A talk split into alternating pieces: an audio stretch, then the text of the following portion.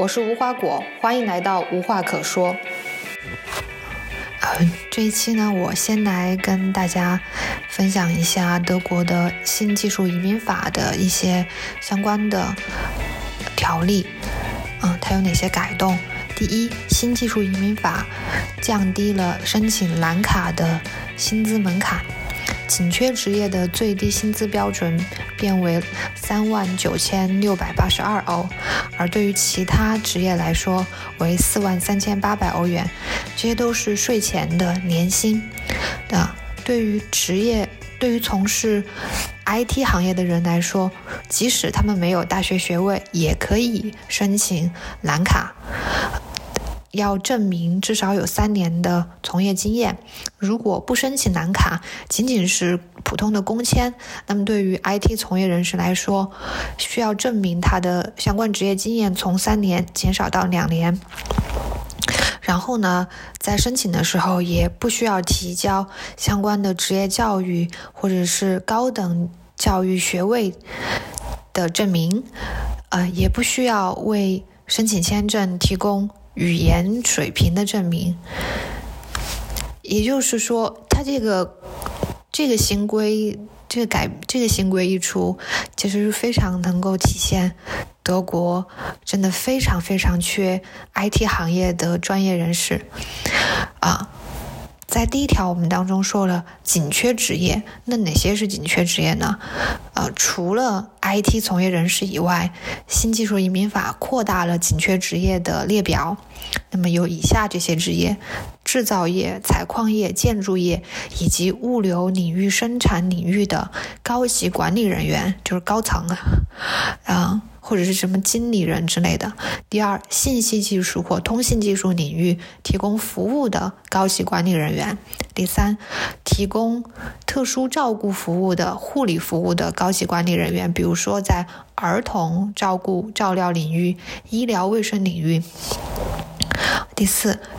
兽医。第五，牙医。第六，药剂师也就是在药房里面配药或者是在医院里面配药的药剂师。那另外2个呢，就是受过高等教育的护理人士或者是助产专业人士。最后一个是幼儿园、中小学教师，或者是以及课外辅导领域的教育工作者。好，这些都算是紧缺职业，就是德国非常的缺医生、缺老师、缺 IT 从业人士。OK， 第3个变化呢是持有某一个欧盟国家蓝卡的这个申请人，他至少在那个国家停留了1年之后，他可以在不需要签证的情况下长期搬到德国。搬到德国之后，他只需要向外管局申请换成德国的蓝卡就可以了。第4，对于受过职业培训的专业人士以及其他的或拥有学士学位的专业人士来说，取消了只能根据专业来从事相关行业的这个限制。比如说我的学士学位是德语，以前我就只能从事跟德语相关的行业，相关的职业我才能够申请工签。但是现在无所谓我从事什么行业，我都可以申请工签。 OK， 第5，从2024年3月起，到德国参加可以获得职业资格认证证书的课程或项目的签证，由原来的18个月可居留时长增加到了24个月，到期后还可以再延长12个月。也就是说，你最多能够获得3年的这种签证，对。然后呢，在上课期间可以兼职赚钱，兼职工作从每周的10个小时增加到了20个小时。 OK， 就是说你每周可以合法的从事20个小时的兼职按照德国现在的时薪来说，现在的时薪最低时薪是12欧，那你每周至少能够挣240，你每周最多能够挣240欧，对。当然，有的地方它的那个兼职的时薪高一点，比如说有的德国超市，它现在时薪达到了14欧。OK， 好。如果说获得了德国某一个企业的工作合同，在入境后进行所需的职业认可程序，雇主需要在你入境后提出认可申请，并积极的参与进行职业认可的程序。要走这条路呢，就需要工作合同，具备至少2年的职业培训的职业资格，或者是高等教育学位，这2样都必须是你原籍国承认的正规的。最后呢，需要具备至少 A2 的德语水平。那么对于没有获得工作合同的人，到德国的目的是为了进行职业资格认证，并且继续找工作的这些人，根据相关机构的评估，需要在德国进行外国职业资格等同性的认证。为此，申请人可以获得最长6个月的居留许可，其中要求包括需要提供德语水平的证明，通常情况下至少需要 A2 的水平。OK， 然后第6，对于来自非欧盟国家或非欧洲经济区域成员国的护工，这类从业者要么具有德国护理领域的相应职业资格，要么拥有在德国被认可的外国的职业护理职业资格。如果在德国完成的培训，将有资格申请用于找工作的签证。这个签证的有效期长度为12个月，可以在到期后可以再延长6个月。好的，第7，对于外国学生和学徒，也就是参加职业培训的人，合法的打工时间从原来的每年120个整天或者是240个半天，提高到了140个整天或280个半天。新规定还允许每周可以打20个小时的学生工作。此外，在参加学前课程期间，也就是在读预科或者是语言班期间，也可以从事兼职工作。这个在2024年之前是根本不可能的。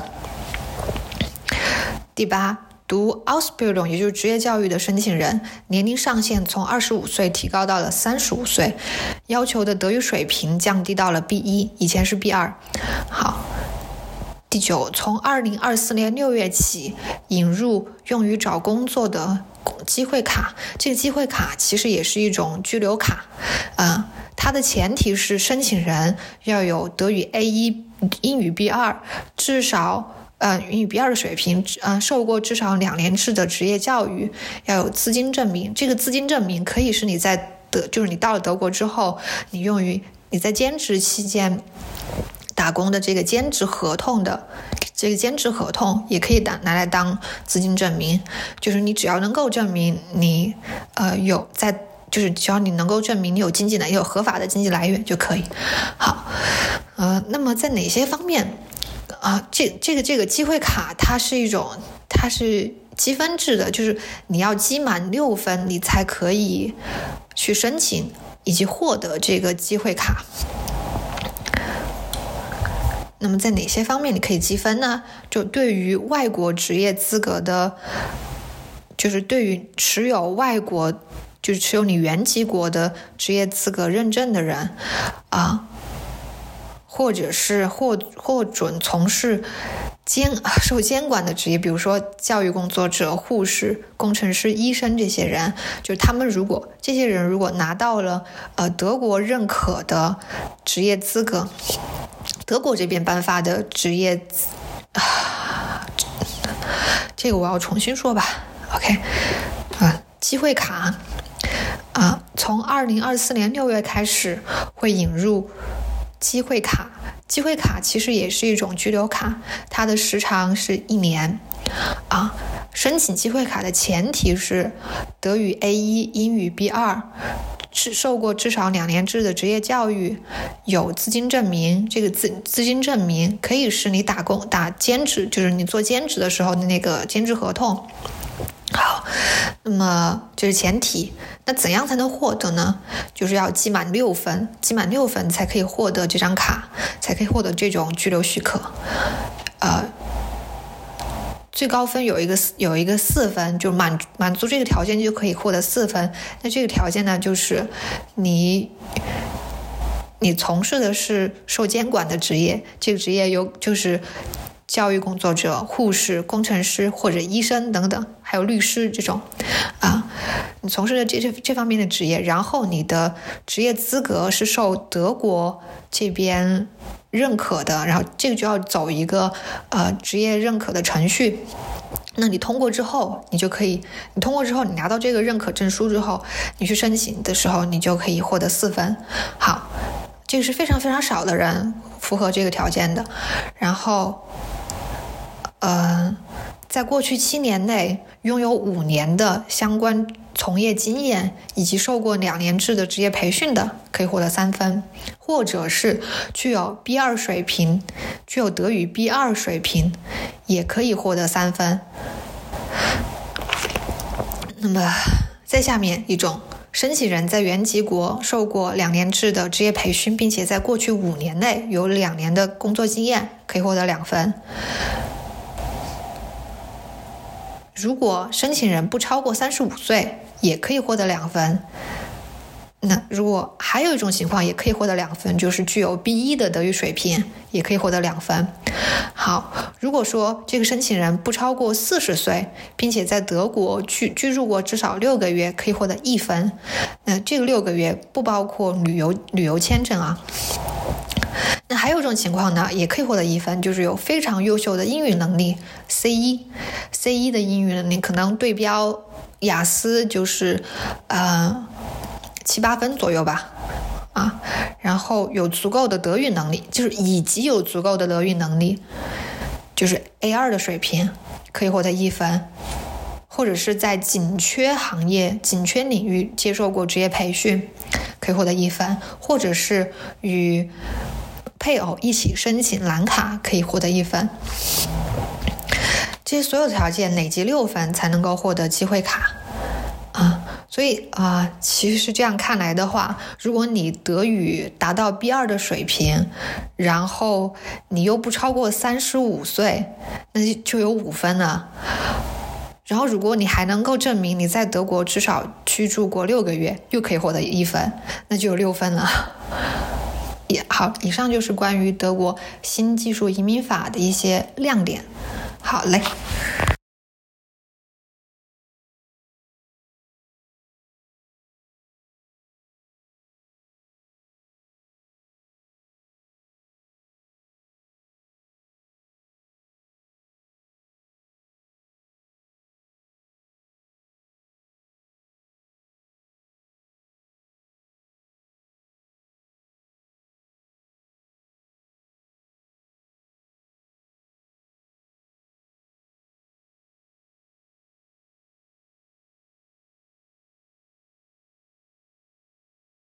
我来了，我终于来录这一期了，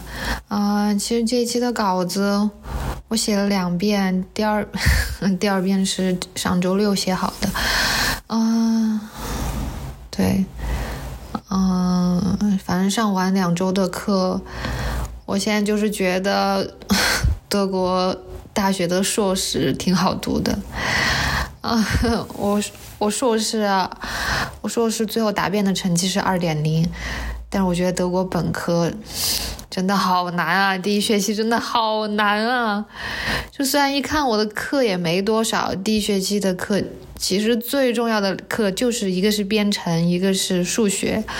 然后但是那个编程课又跟我们自己转码学的那些东西不一样，转码学的东西都很实际，就是我也买了一个网课嘛，就是 Udemy 的那个100天的Python 课，那课就很实际，老师就直接教你，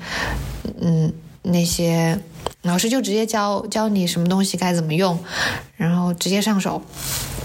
但是学校这个编程课，他学的是另一个语言叫 Oak 嘛，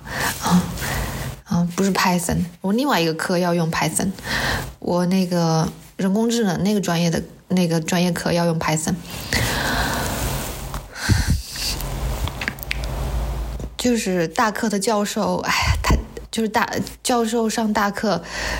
讲得很快很笼统，而且我感觉他是可以把简单的东西讲复杂，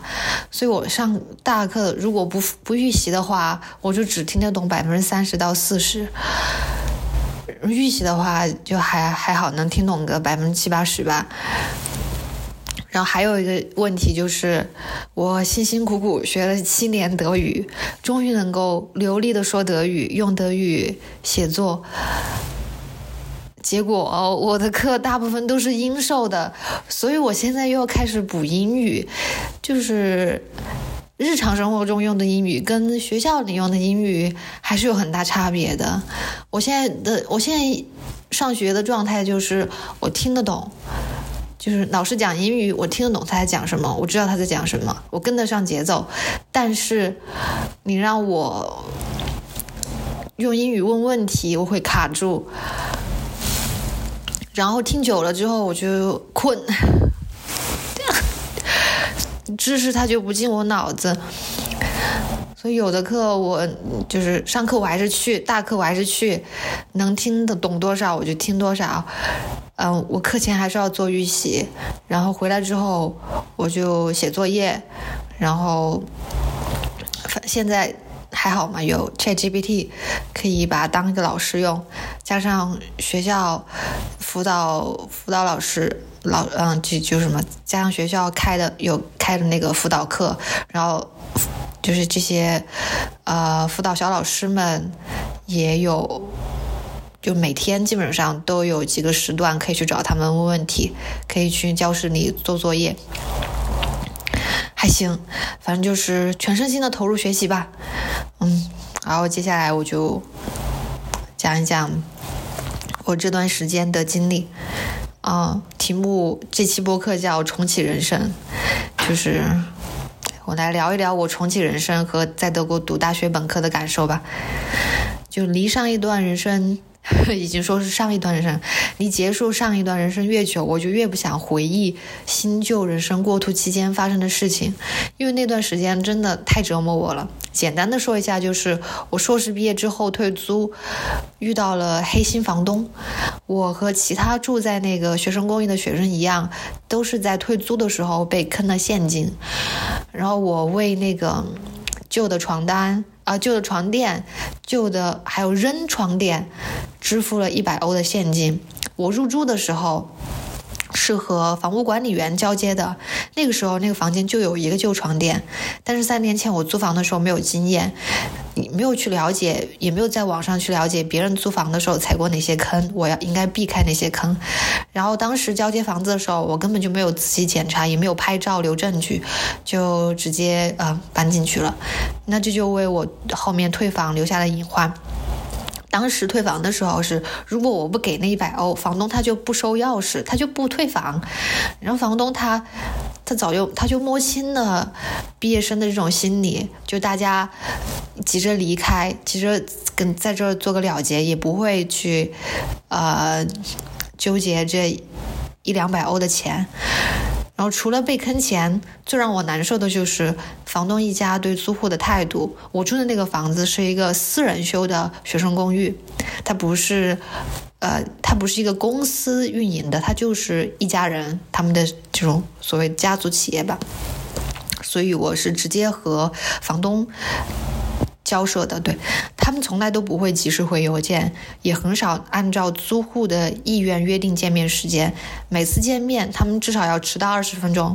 反正就是租户将就他们从来不会将就租户。我从这家人身上看到了德国人的虚伪，以及他们对国际学生，尤其是对亚洲学生的那种歧视吧。因为我在退租之前，我们有一个群里面有一个，他是德国人，那个同学呢，他说我已经听说好多亚洲学生有这种经历了，就是房东在退租的时候要坑你们钱。然后后来我退租的时候嘛，也有一个德国的邻居，我们俩一直在，我们都被房东坑嘛。他说他退租的时候也被坑了200欧，我其实也是200欧，就是有100欧是那个床垫的钱，有另外有100欧是因为当时我就是延迟搬家，然后这个房子我就但反正挺复杂的。另外100欧就是说我把这个房子短租给了别人，然后那个人住在这期间被房东发现了啊，然后所以这也是一个经验教训嘛，就是反正我以后也我以后不想为了就是省那么一个月的房租半个月的房租再去找人来租住我这个房子，不去当这种有风险的二房东啊，因为其实啊从法律角度来说，没有经过房东的同意私自转租房子其实是违法的。好，这种我们就不说了。然后就说就这个事情嘛，我实际被坑，大家这国际学生实际被坑是一方面，就是为什么大家不去找法律援助？其实如果找法律援助、找律师的话，房东肯定不会得逞。但是这一来二去，其实很耗费时间和精力。你为了这100-200欧，好像感觉不值得啊。除非大家就所有的学生都联盟啊，团结起来。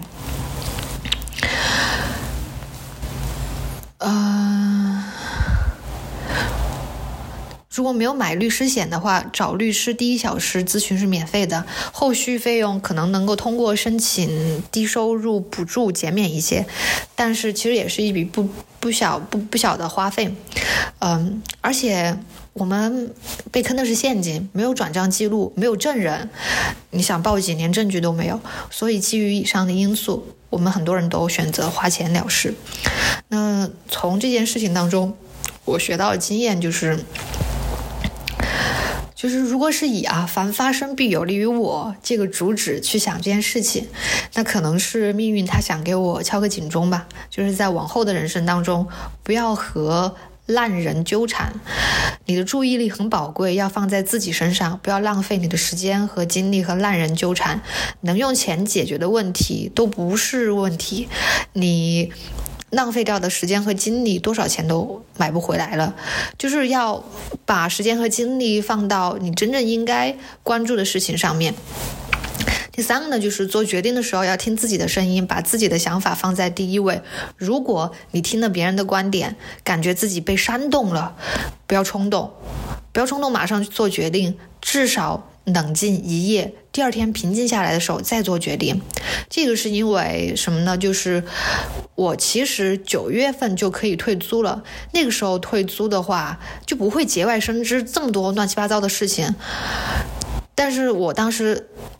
房东跟我约的是9月20号退租，我想收到这个日期，知道这个日期之后呢，我当下回他邮件我是同意了的。那我就后来呢，就有我一个学妹就来问我什么时候退租，我说9月20号，她就跟我说，凭什么让你提前10天走啊？你那个房租是交到月底的。然后我就被她这个观点煽动了，然后我很冲动，我就马上去回邮件说房东，我就去否定这个时间，我说不可以，凭什么我就跟房东这样说的，我凭什么我房租交到月底，我却要提前10天搬走？然后就一直拖到了10月份，所以我就浪费了1个月的房租嘛。OK， 好，再说回来，第4点呢，就是要学习所在国家的法律，尤其是和自己生活非常相关的那些法律，比如说租房。我们肯定生活在外要租房，那就要去了解一下租房法，工作要了解一下劳动法，对吧？而且呢，必要的时候要寻求专业法律人士的帮助。在德国的话一定要买保险，其实这些保险也不贵。我就是因为租房这个事情，我加入了一个租房协会，这个租房协会里面有专业的租房律师，我有什么问题我都可以直接通过他们的平台写邮件或者打电话咨询，然后那个律师还可以每年，就是如果我需要的话，可以让他帮我写2封律师函，然后我买的是年会员，买的是最好的那种，一年149欧，他们平台可以帮忙看这个租房合同啊等等之类的，然后还有一些反正租房期间遇到的所有问题都可以向他们咨询，请求他们的法律援助。然后还有就是在德国一定要买那个第三方责任险，那个险呢，主要就是帮你承担一些你在租房期间或者是你住在甚至是你住在旅馆里面，你把人家的东西房间里面的东西弄坏了要维修，这个保险就可以帮你承担这个维修的费用。还有就是钥匙弄丢了配钥匙的这个费用，这特别重要。好，第5点就是租房前要对房东或者是房屋公司做背景调查，入住交接的时候要拍照留证据，搬出去的时候最好要找一个人陪同退房，这个人作为证人。有一个人在身边，房东他就没有这么嚣张。如果是你遇到那种私人房东啊，当然我以后租房还是尽量找房屋公司承建的，这种相对来说比较正规吧。好，从结束上一个人生到开启我的新人生，中间这段时间真的很折磨我，主要是因为那个房东的事情。那个人真的，我感觉我都被他煤气灯了。我甚至在用来过渡的短租房里面大哭，当时我觉得自己好辛苦，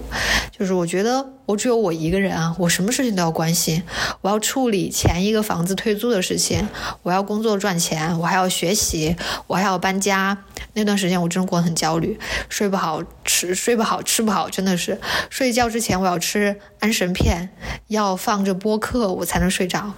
然后从新城回到旧城去去做这个退房的清洁工作。对，就是在德国你退房之前要把房屋全部打扫一遍，有什么损坏的地方你自己要维修一下，甚至还要刷墙。所以我当时就是回去自己留了4天左右的时间去做这个事情。我当时为了不被吹毛求疵的房东挑刺儿，我打扫卫生真打扫的神经衰弱，我真觉得厨房灶台被我擦的都能够当镜子了，但是最后还是被房东坑了钱。然后接下来就是搬家，我现在搬到了一个很远的城市，在另外一个州，我一个人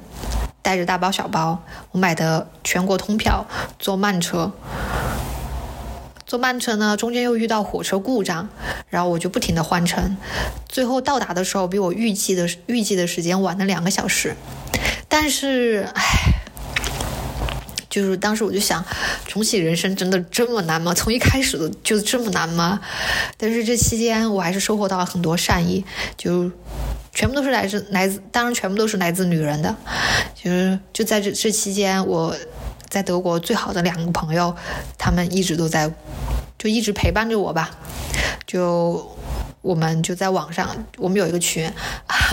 然后就一直鼓励我、安慰我，然后我重启人生，我要特别感谢鼓励我硕士毕业之后就直接搬去本科所在城市，慷慨借钱给我，让我可以顺利续签的老沙啊，我就不说他的真名啊，不是，我就不说他的就是推特 ID， 就是他是我在推特上，就是两年前的吧，在推特上认识的姐妹啊。退房打扫期间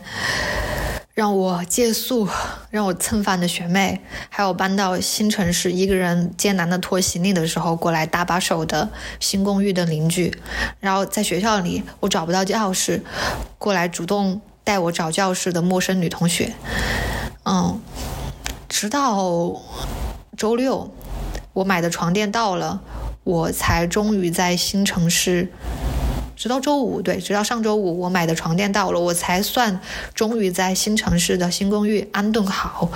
我是10月21号买的床垫，10月3号才被送达。德国的快递公司们也都很不靠谱，我基本上各种快递公司都用过吧，就 DHL、Hermes， 还有这个 UPS、GLS、DPD 这些快递公司用下来 DHL 是最靠谱的，当然也是矮子里拔高子，就是尤其是那个 GLS， 如果有在德国的姐妹，我觉得你们一定要避雷这家快递公司。他们家就是如果你不催的话，快递员他不会送快递。我这个床垫其实21号买的，其实27号就已经到达我这个城市了，但它一直没有派送，直到31号我去找卖家，卖家帮我催了，他才派送。OK， 10月23号呢是我本科开学的第一天，当时下午我非常慌忙的去听了迎新课，找教室找了10分钟。要是以前的话，我会提前1天才好点，但这次没办法，因为我22号才完完全全的离开我读硕士的那个城市搬过来。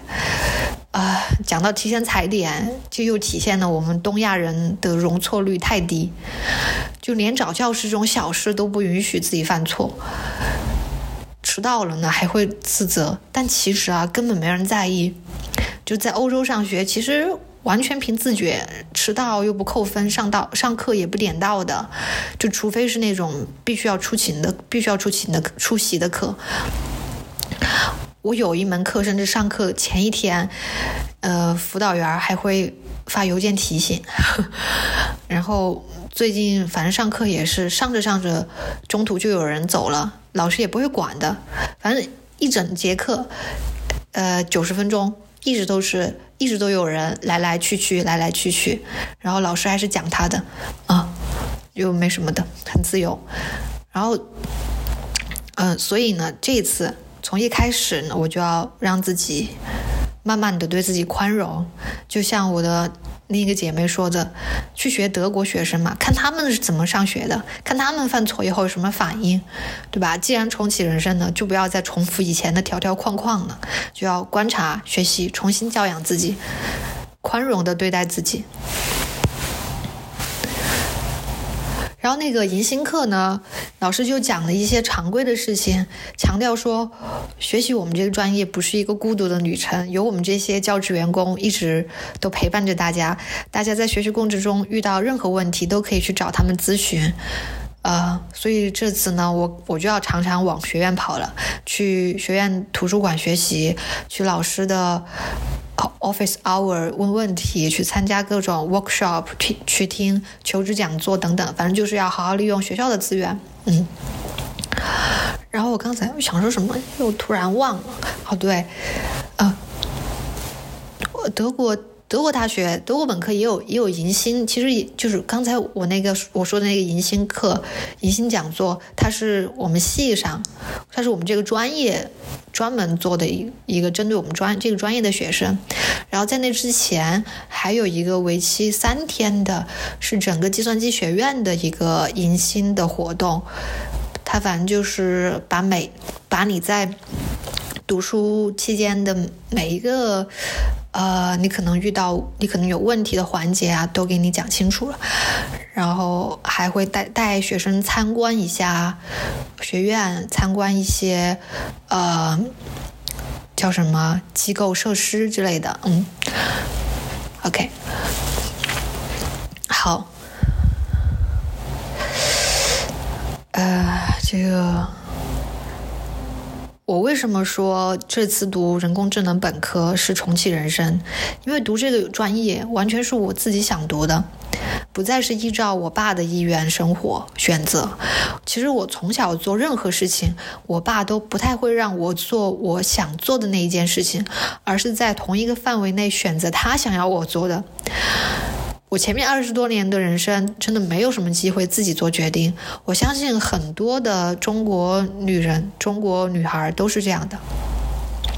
所以这次在文学硕士毕业之后，继续读书，读我想读的、感兴趣的专业，就算这一路很奔波、很劳累、费尽周折，而且现在读着觉得也很难，那我也要读，因为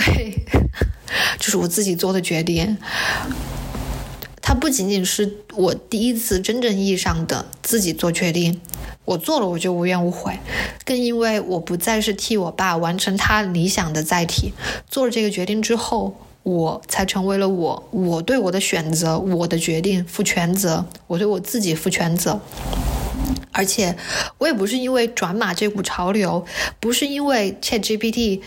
很热门我才去读人工智能的，而是我从小就对计算机感兴趣。你想，我4岁的时候就有 QQ 号，我为什么要说你想这个词，就我4岁的时候就有 QQ 号，那个我从小很小我就接触电脑，而且我身边又有从事 IT 行业的亲戚，我小时候就觉得黑客好酷好聪明，然后读德语本科，就本科在国内读德语专业本科的时候，我也在学生会做的是要用电脑技术的一些工作，但是很奇怪，我从来都没有想过自己要进入 IT 行业工作。我现在去想原因，我就觉得应该是我从小没有被鼓励往那个方向发展。我从小是被鼓励是说我语言天赋好，我爸就一直鼓励我学外语，他觉得，而且他觉得女孩嘛，为什么要搞电脑，学好外语去大学当个老师或者是考外交部挺好的呀。所以我对计算机、对 IT 的爱好就成了一颗深埋在心底的冬眠的种子，只有当我想成为真正的我的时候，它才会苏醒。对，就啊OK， 在德国是这样的，我讲这个感受没有什么逻辑啊，东一下西一下，又转回来讲，就是重启人生具体发生的事情。就是在听了迎新讲座之后呢，在听迎新讲座之前，我给自己理了发，就剪得清清爽爽的。然后第二天早上我就去市民中心登记了户口，就是在德国。你每次搬家都会有一个新地址嘛，你有了新地址之后，要做第一件事情就是去市政厅登记户口，然后通知所有的，比如说所有的留了你地址的机构，比如说银行，还有什么保险公司。比如说银行、保险公司，通知他们你改了地址。那银行的话很简单，就可以在它的官网修改地址。保险公司现在虽然说德国数字化做得很差，但是还是很多机构都可以在网上改地址的。如果不能在网上改地址，你可以去他们线下的门店改地址。对，好，我登记了户口之后，我觉得我的新人生真的开始了。然后下面再聊一聊上课的感受吧。我选这个专业的时候，我只看到刚才我开头也说了，就是辛辛苦苦学了7年德语，到头来大部分的课是英语授课。就是我看专业介绍的时候，他授课语言写的是德语和英语，但是我没想到啊，我第一节的课只有数学课和他的辅导课是纯德语，其他所有的大课都是英语，然后辅导课是德语。讲义呢也是英语的，家庭作业呢有英语有德语的，你可以选择用英语写，也可以选择用德语写。我真不知道以后考试可能也是英语试卷吧，但是可以用德语或者英语答题。所以我现在还有除了学习知识以外啊，我还有一个任务，就是提高我的 Academic English。OK 其实学校语言中心有这类课程，但是我的课程时间安排和这个语言中心的课冲突了，我没有办法去上。OK 我在上课期间观察了一下，就编程课学生的性别比例，女生不少，真不少，而且女生大部分都坐前排，但是总体上女生的比例还是没有达到50%。然后我们的授课老师，不管什么专业课吧，也都是男导师居多，在自然语言处理和计算机语言学领域有很多女老师，女老师的比例可能高于男老师。我上这个专业概论课的时候，就是讲那个人工智能那门专业概论课的时候，那个是男老师，男教授，他讲了一个 APP， 那个 APP 呢是一个用人工智能生成虚拟女人形象的 APP， 让客户给那个软件生成的形象打分。就是男人真的是只会用下半身思考啊，用 AI 技术去做一个这么 low 的这么厌女的软件。然后我就想到在我们这个时代，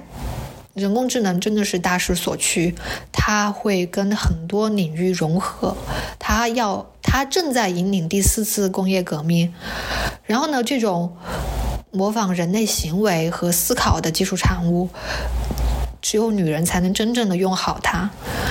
因为我们女人能够孕育生命，创造生命，那我们就能够理解生命，这是我们的优势。如果有机会的话，能够进入人工智能领域，或者是数据科学、机器学习领域，那女人一定要抓住机会。人工智能加语言，人工智能加生物，人工智能加医学，这些都是女人有优势的领域，我们这次一定要抓住机会，改写规则，拨乱反正，对吧？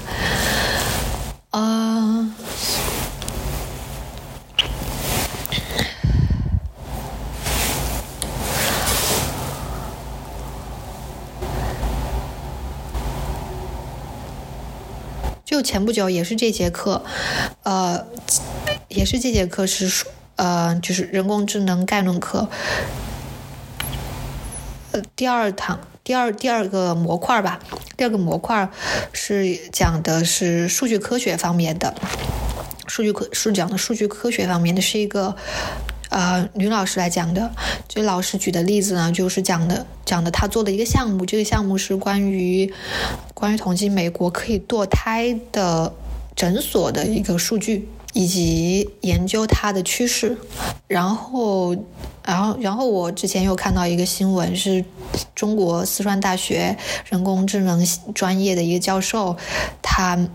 带领他的团队嘛，研发了一个就是 AI 诊断模型吧，就是能够在5分钟之内还是15分钟之内就快速诊断筛选这个乳腺癌。女人进入这个领域之后，我们很自然的就会考虑这些问题，考虑跟我们女人息息相关的问题，然后去研究。男人是不可能做这些事情的。好，最后来讲一讲德国大学本科的课程设置。以我的这个专业为例啊，应该大多数理工科都是这样的，就是大课加辅导课或者叫习题课，然后再加上 office hours。office hours 呢，这应该是跟美国的大学学的吧，就是老师或者是就老师教授或者是辅导员在教室里陪同你做作业啊，你做作业的过程中遇到问题都可以问他们 OK。 然后是我这个专业或者是理工科其他专业都是到了高年级才会有，高学期才会有实验课，然后呢每节课课后都有作业。我好像每节大课都有期中考试，每次辅导课都有小测验，要达到一定的通过率才有资格参加期中考试和期末考试。我现在真的就是压力有点大。我今天播客录完之后还要做，我算下来可能还有要做3套题啊，两套编程的，1套数学的。不对，我今天播客录完之后，我还要做2套题啊，2套编程的题。虽然说这个编程的作业不教，但是我这周编程辅导课要考试啊，我必须得把题做了，把知识搞懂了，我考试才能通过。然后周三要做数学的家庭作业。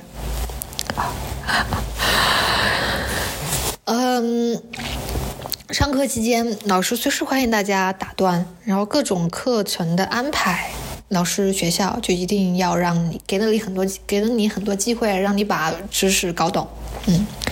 另一个话题就是年龄，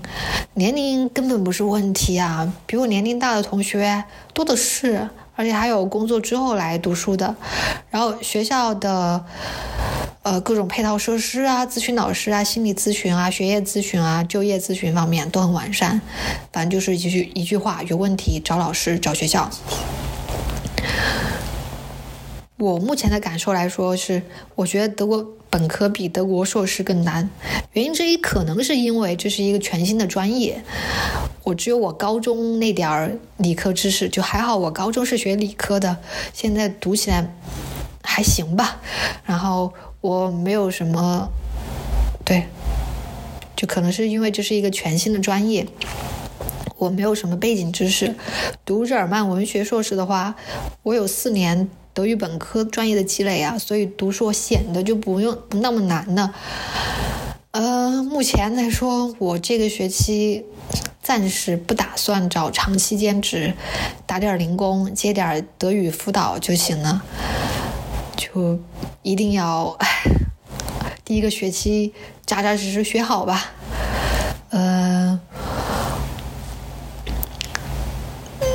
能考好那肯定要尽量考好，反正一定不要挂。第一个学期学好了，用这个成绩去申请奖学金。第二个学期我再去找专业相关的学生工作，然后我自己 Python 也是继续学